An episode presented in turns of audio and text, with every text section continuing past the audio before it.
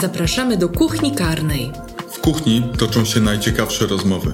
My będziemy mówić O przestępstwach gospodarczych, o compliance, o zatrzymaniach, o aresztach, o korupcji w biznesie, o oszustwach, o sygnalistach, o nadużyciach, o karuzelach VAT, o cyberprzestępczości.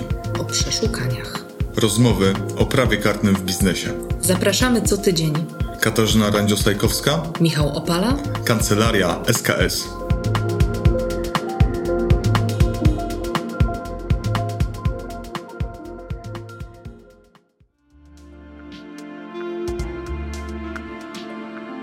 Dzień dobry Państwu. Chcieliśmy Państwa zaprosić do naszego podcastu. Roboczego tytułu jeszcze nie mamy, tym bardziej nie mamy oficjalnego, ale w takim razie zaczniemy od przedstawienia się i powiedzenia, o czym będziemy mówić i dlaczego chcemy o tym mówić. Michał, może Ty. Y, Dzień dobry, Michał Opala, adwokat z kancelarii Sołtysiński Kawecki Szlęzak. Mm, Pracuję w SKS-ie od niemalże 10 lat. Jestem członkiem e, zespołu prawa karnego, który jest kierowany przez mecenasa Tomasza Konopkę i dzisiaj przez mecenasa Randzię Sajkowską. Kasiu, teraz twoja kolej. Dobrze, na początku musimy sobie chyba wskazywać kto kiedy, bo nie mamy jeszcze wprawy. To nasz pierwszy podcast. Adwokat Katarzyna Randziosajkowska. W tej kancelarii pracuję już kilkanaście lat. Od tego roku jestem partnerem yy, i bardzo się cieszę, że będziemy mogli się z Państwem dzielić naszym doświadczeniem, które zbieramy w ramach prac zespołu karnego, yy, liczącego już 10 osób. I opowiemy Państwu, czym się zajmujemy, jak w związku z tym możemy pomóc biznesmenom, bo, bo to jest nasza codzienna praca. Y, Zespół powstał 10 lat temu. Y, za- Zajmujemy się trzema głównymi rzeczami. Po pierwsze, zajmujemy się pomocą w postępowaniach karnych i wszystkim, co się z tym wiąże, jeżeli chodzi o y, przestępstwa białych kołnierzyków, ale tak naprawdę wszystkie przestępstwa i działania w naturze karnej, które mogą dotknąć przedsiębiorców. I robimy to i przed prokuratorami, i przed sądami, i w mniej sprzyjających również okolicznościach. Czyli tutaj możemy powiedzieć, że po pierwsze pomagamy y, ofiarom przestępstw, spółkom, które stały się ofiarą albo przedsiębiorcom, którzy mierzą się z nieprawidłowościami, ale też pomagamy y, spółkom, kiedy to członkowie zarządu popełnili przestępstwa albo pracownicy, także Albo są po prostu o to podejrzani, I- albo oskarżani. i bronimy, i bronimy osoby, które, które są podejrzanymi i oskarżonymi w postępowaniach, ale też y, pokrzywdzonych w postępowaniach karnych prowadzonych przez organy ścigania. Z tą częścią naszej działalności wiąże się też pomoc w naprawdę trudnych chwilach, m, takich doraźnych, tak? Na przykład przy przeszukaniu, przy aresztowaniu, przy zatrzymaniu. Ale często zanim do tego dojdzie, y, to spółka ma już sygnały, że pewne rzeczy mogą mm, nie być prowadzone prawidłowo i wtedy pracujemy przy tak zwanych postępowaniach wyjaśniających wewnętrznych. Tak, postępowania wewnętrzne wyjaśniające to jest temat, który dzisiaj coraz częściej pojawia się e, w spółkach. E, Dziś modno, modną kwestią jest e, compliance, to jest, to jest zagadnienie, które pojawia się coraz częściej w ramach systemów zarządzania zgodnością. Badane są też nieprawidłowości po to, po to, aby nimi zarządzać. My prowadzimy takie mm, postępowania wewnętrzne wyjaśniające i następczo też często wdrażamy systemy compliance, które mają pomagać przedsiębiorstwom w radzeniu sobie z y, utrzymywaniem jakości, z y, utrzymywaniem zgodności z przepisami prawa, które są e, wymagane. Także to istotna część naszej działalności, e, w której pomagamy firmom.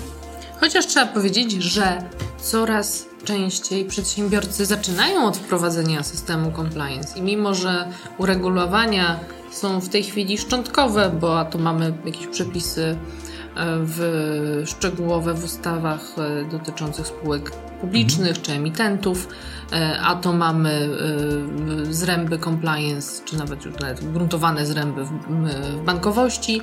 Natomiast na szerokim rynku gospodarczym jednej ustawy czy, czy, czy, czy kompleksowej regulacji nie ma. Zgadza się. Ale ten trend przychodzi do nas i przedsiębiorcy coraz częściej zaczynają budować bez innego powodu, tylko po to, żeby kulturę compliance wprowadzić, taki system. To prawda.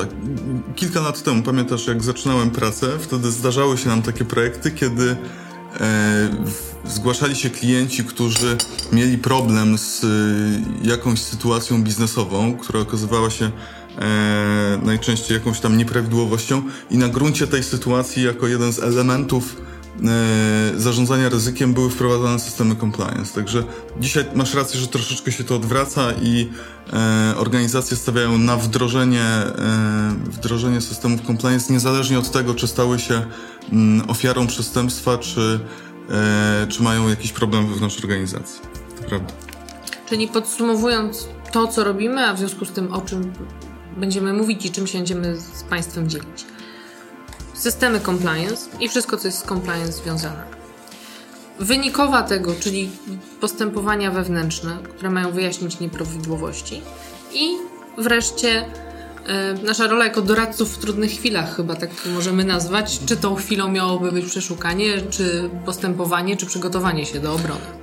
Tak, myślę, że możemy też powiedzieć, że często wkraczamy w taką sferę zarządzania kryzysowego w jakimś stopniu. Oczywiście to jest takie prawny aspekt e, zarządzania, zarządzania w kryzysie, ale, ale rzeczywiście możemy powiedzieć, że takie doradztwo w trudnych chwilach, czasem doradztwo związane z kryzysem to jest e, jedna z dziedzin, którą, którą dzisiaj się zajmujemy.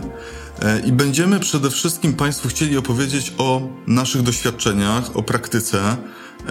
Będziemy się starali unikać mówienia o E, przepisach w taki bardzo techniczny sposób.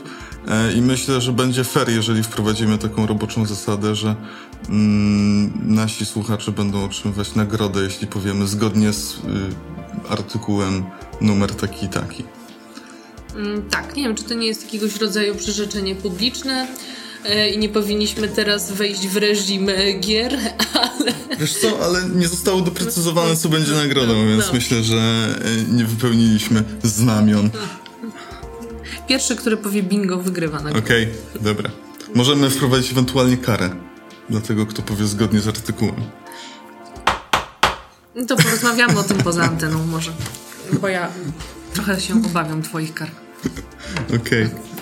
To jeszcze może powiedzmy, jakie mogą być w ogóle zagadnienia, które interesują przedsiębiorców, jeżeli chodzi o, mhm. o bezpieczeństwo biznesu, jeżeli chodzi o prawo karne.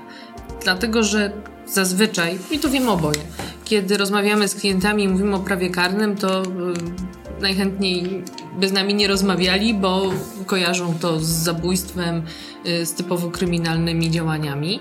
A przecież regulacje karne są w bardzo wielu ustawach, w prawie każdej. W prawie autorskim, w ustawie o paszach, y, w ustawach paliwowych. Można tak przejść przez każdą branżę i wszędzie jest prawo karne. Naszą rolą nie jest więc ani straszenie, y, ani y, blokowanie biznesu, tylko mm, sprawne nawigowanie w gąszczu tych przepisów karnych. Ale nie powiem jakich, żeby nie podlegać karze. Okej. Okay. Mm, myślę, że dzisiaj y, y, ta kwestia przepisów prawa karnego, które dotyczą przedsiębiorców, to, to, to, jest bardzo szeroki temat, tak jak powiedziałaś. E, mm, I tutaj też kwestia monitoringu i pewnych narzędzi, którymi się posługujemy po to, żeby mm, wychwytywać nowe regulacje i badać ich wpływ na, e, na życie gospodarcze nasz, prowadzone przez naszych klientów. E, sygnalizować zmiany, które, które wchodzą w, w życie. E, także to jest kolejny obszar, którym e, będziemy się chcieli z Państwem dzielić. A na koniec może dla zachęty i zanęty co do tego, co, o czym będziemy mówić, mm, może każdy z nas pokusi się o przykład jakiegoś przypadku czy rodzaju spraw, które, które prowadzimy, które nękają przedsiębiorców. Mhm. Myślę, że mógłbym powiedzieć o temacie szantażu w biznesie. To jest zjawisko, z którym wielokrotnie się mierzymy w naszej praktyce. E, to często jest tak, że e, przedsiębiorcy, którzy realizują dość duże przedsięwzięcia mm, biznesowe, spotykają się z oczekiwaniem zapłaty e, od różnych osób, organizacji, które chcą przeszkodzić im w tych planach.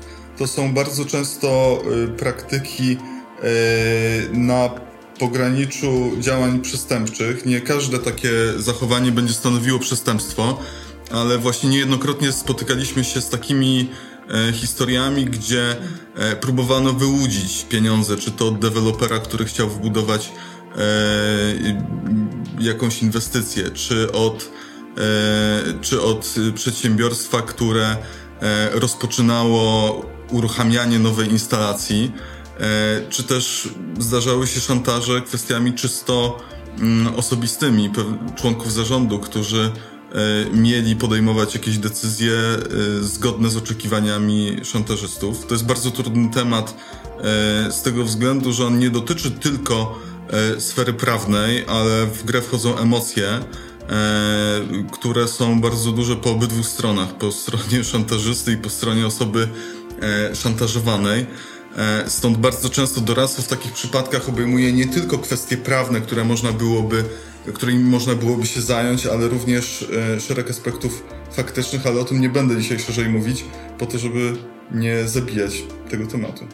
Katarzyna. Ważne chyba, żeby sobie też uświadomić, że y, w takich sprawach, w sprawie szantażu, szczególnie szantażu w biznesie, często pierwsza nasza myśl to sięgnięcie po środki faktyczne, a nie prawne. Tak? Negocjować, nie negocjować. I ten aspekt prawny w którym mm, należy wziąć pod uwagę, umyka. A tymczasem mamy tutaj trochę instrumentów, które mogą nam pomóc y, odnaleźć się w tej sytuacji, a także y, szereg porad, które mogą nam pomóc sprawnie na przykład przeprowadzić negocjacje, czy przeprowadzić je bezpiecznie, jeżeli w ogóle chcemy negocjować, ale to jest temat na tak, zupełnie inną rozmowę. To, to prawda. To jest akurat kategoria spraw, gdzie e, ten element y, stanów faktycznych jest, jest bardzo ważny, stąd, stąd kluczowe jest poznanie stanu faktycznego, to myślę, że, że rzeczywiście możemy powiedzieć przy okazji któregoś z odcinków. Tu umówmy się, że wtedy zarysujemy jakiś sztucznie skonstruowany, ale oparty na naszych doświadczeniach przypadek Aha. i będziemy śledzić krok po kroku. Super. Możemy zrobić takie ćwiczenie. Super. Świetny pomysł. A y, ja z kolei jak tak myślę o takim nie, nietypowym ujęciu y, prawa karnego, to to jest y, coś, o czym codziennie słyszymy prawie, czy ostatnio może trochę rzadziej, ale przez ostatnie lata naprawdę na bieżąco, to są karuzele podatkowe. Y, temat jest już chyba w miarę wyjaśniony, wiemy jakie mamy schematy, karuzel jest ich wiele, i, ale nadal wszystkim on się kojarzy po prostu ze zorganizowanymi grupami przestępczymi w ścisłym tego słowa znaczeniu. A tymczasem procederem karuzelowym może być dotknięty również uczciwy przedsiębiorca, który być może zaniedbał środków ostrożności, niedostatecznie kontrolował kontrahentów, a potem się okazuje, że e, jest też wciągnięty w, w łańcuch podmiotów, które tego karuzelowego obrotu dokonują. Czy można sobie z tym poradzić? Jak sobie można z tym poradzić? Temu będzie też poświęcony jeden, jeden z odcinków. Natomiast y, mm, przygotowując listę tematów, zaczęliśmy się zastanawiać, czy Państwo nie chcieliby nam czegoś podrzucić, co byłoby interesujące, co na bieżąco. Więc y, mm, chętnie naszą listę uzupełnimy.